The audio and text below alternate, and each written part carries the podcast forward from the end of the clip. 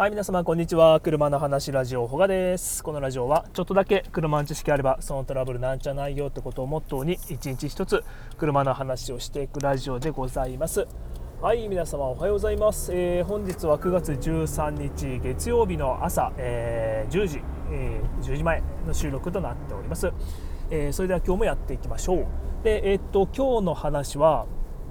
サイドブレーキまあ、いわゆるパーキングブレーキを引きっぱなしのまんま、えー、走ってしまいました。大丈夫ですか？といったことで、えー、お話ししていきます、うん、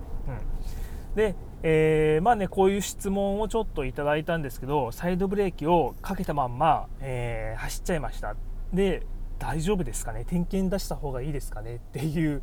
質問なんですけどまあそりゃ点検した方がいいです。当たり前だけどね、うん、でもそうだな、まあ、どの程度具合が悪かったのとか悪かったのかとか、えー、どのぐらいの距離と引き具合とかでも全然変わってくるんでまあ一応まあ最悪を想定して話していこうかなと思います、うん、で僕が整備士現役時代の時も結構ありました。サイドブレーキをかけたまんま、えー、走っちゃってえー、ちょっと心配だから見てくれっていうふうに、うん、言われてで点検するんですよね。でどういう状態に、まあ、そのサイドブレーキをかけたまんま走った時にブレーキの中身が、えー、変化しているかっていうとこなんですけど大体このサイドブレーキっていうのは後ろのタイヤを固定してくれます。うん、で後ろのタイヤはえーと、大きく分けて、まあ、ドラムブレーキっていう機構とディスクブレーキっていう機構に分かれますただサイドブレーキの場合だと割とドラムブレーキの場合が多いですね、うん、で今回はそのドラムブレーキの中身が、えー、サイドブレーキをかけたまんまサイドブレーキをかけたまんま走行してしまうとどんな状態になってるのかっていうのをちょっと話していきましょう、うん。これ僕が見てきた実体験でございます、はい、でそのサイドブレーキ走ったまんま、えー、走るってことは、まあ、いわばブレーキを踏んだまんまずっと走行しているってことになります。となるとどういったことが起きてくるのか、えー、1つ目はブレーキオイルが沸騰する。2つ目、えー、あとはブレーキの液漏れが起こる。で3つ目は、えー、ブレーキのシュー摩耗剤ですね、えー、摩耗剤がもうボロボロになる。で4つ目、えー、ベアリングがダメになる、えこの4つの現象が起きてきます、はい、で1つ目は、えブレーキの液が沸騰する。そう。えーと、ブレーキっていうのは油圧で働いています。でこのブレーキをかけたまんまっていうことになると摩擦熱がどんどんどんどん上がるわけですよ。熱が高温になる、うん。するとブレーキ液が沸騰して、えー、ベーパーロック現象っていうのが起こります。あの液が沸騰して本当は、えー、全然空気が入っていない管の中ブレーキ液で満たされている管の中が、えー、気泡が入っちゃってその気泡のおかげでブレーキのフィーリングがめちゃくちゃふわふわした感じになる。っていうことはブレーキが効かなくなるってことなんですよね、うん、こういう弊害が1つ目。で、えー、と2つ目はブレーキの液漏れが起こる。そう、えー、とブレーキの効かせる機構として、まあ、油圧を油圧でブレーキ効かせるんですけど、あのー、まあ、その途中にゴムのパッキンで液が漏れないようにしている箇所があります。熱によって、えー、そのゴムパッキンがもうぐにゃぐにゃに変変形っていうのかな、うん、変形だったり溶けたりはないかなさすがに、うん。えー、ぐにゃぐにゃに変形してそこからボタボタ液漏れを起こす。液漏れを起こしてそのブレーキドラムの中、えー、まあ円なんていうかな、えー円盤状じゃないけど、うん。まあ、密閉されてる空間なんですけどそこの中がブレーキオイルでもうべっちゃべちゃに汚れてしまうとかあいう液漏れがある。で、えー、と3つ目は、えー、そのブレーキの摩耗剤、うん、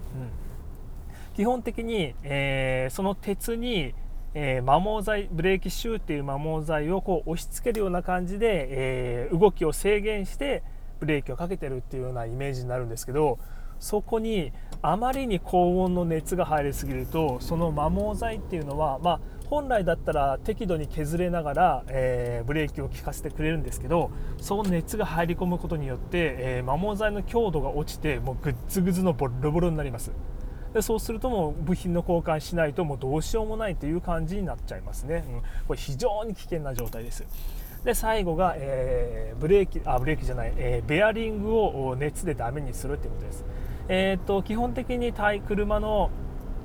タイヤの中心部っていうのは、えー、ホイールベアリングっていうのが入ってます。っていうのが、えー、まあこのタイヤを円滑に回しながらかつ車重も受け止めながらっていうのをになってくれる非常に重要な部品でございます。でそこが、えー、あまりに加熱されてしまうとあの鉄が、えー、鉄の部分が変形して、えー、イオンを発し出します。もうすごくもうどうかな20キロ30キロぐらいの速度でもなんかこうゴロゴロゴロゴロゴロゴロゴロゴロゴロっていう感じで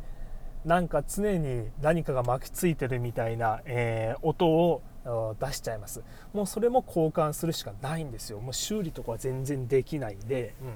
えー、そういったことが一応ブレーキを引きずった引きずった状態、えー、かけてしまった状態で走ってしまうとそういったことが起こります、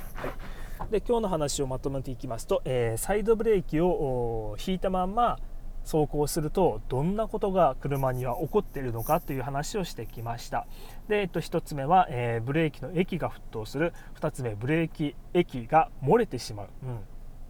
パッキンの変形によってブレーキ液が漏れてしまう。で3つ目が、えー、ブレーキシュー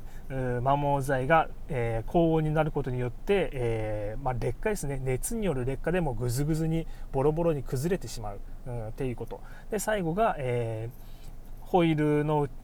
中心の方に、車重を受け止めながらタイヤを円滑に回してくれているベアリングっていう部品があるんですけどそこが、え、高温になることによって熱変形を起こしてイオンを発し出しますといった、え、この4つの弊害が、え、起こるといった話で今日はしてきました。少し難しい話だったかもしれないですけど、え割とやってしまいがちで、まあ、最近の車結構あの電動パーキングブレーキとか増えてるんで D レンジにすれば勝手にそのサイドブレーキが解除されるんで、まあ、それがついてる車に限ってはなかなかこの事象っていうのは起こりえないですけどいまあ、未だにハンドブレーキ、まあ、僕のジムニーとかもそうですけど、えー、自分の手動でブレーキをね効かせることができる。でこれをまあ下ろし忘れたまま走っちゃうってことはやっぱねゼロじゃないと思うんですよ。結構ね整備士やってるとああやっちゃったの？っていう感じで、うん、あの年に数回やっぱりぶち当たるような整備なので、えー、皆様もこのサイドブレーキの下ろし忘れ、えー、聞かせたまんま走行しちゃうってことがないように、えー、お気をつけて、え車の方使ってください。それじゃあまた明日お会いいたしましょう。バイバイ。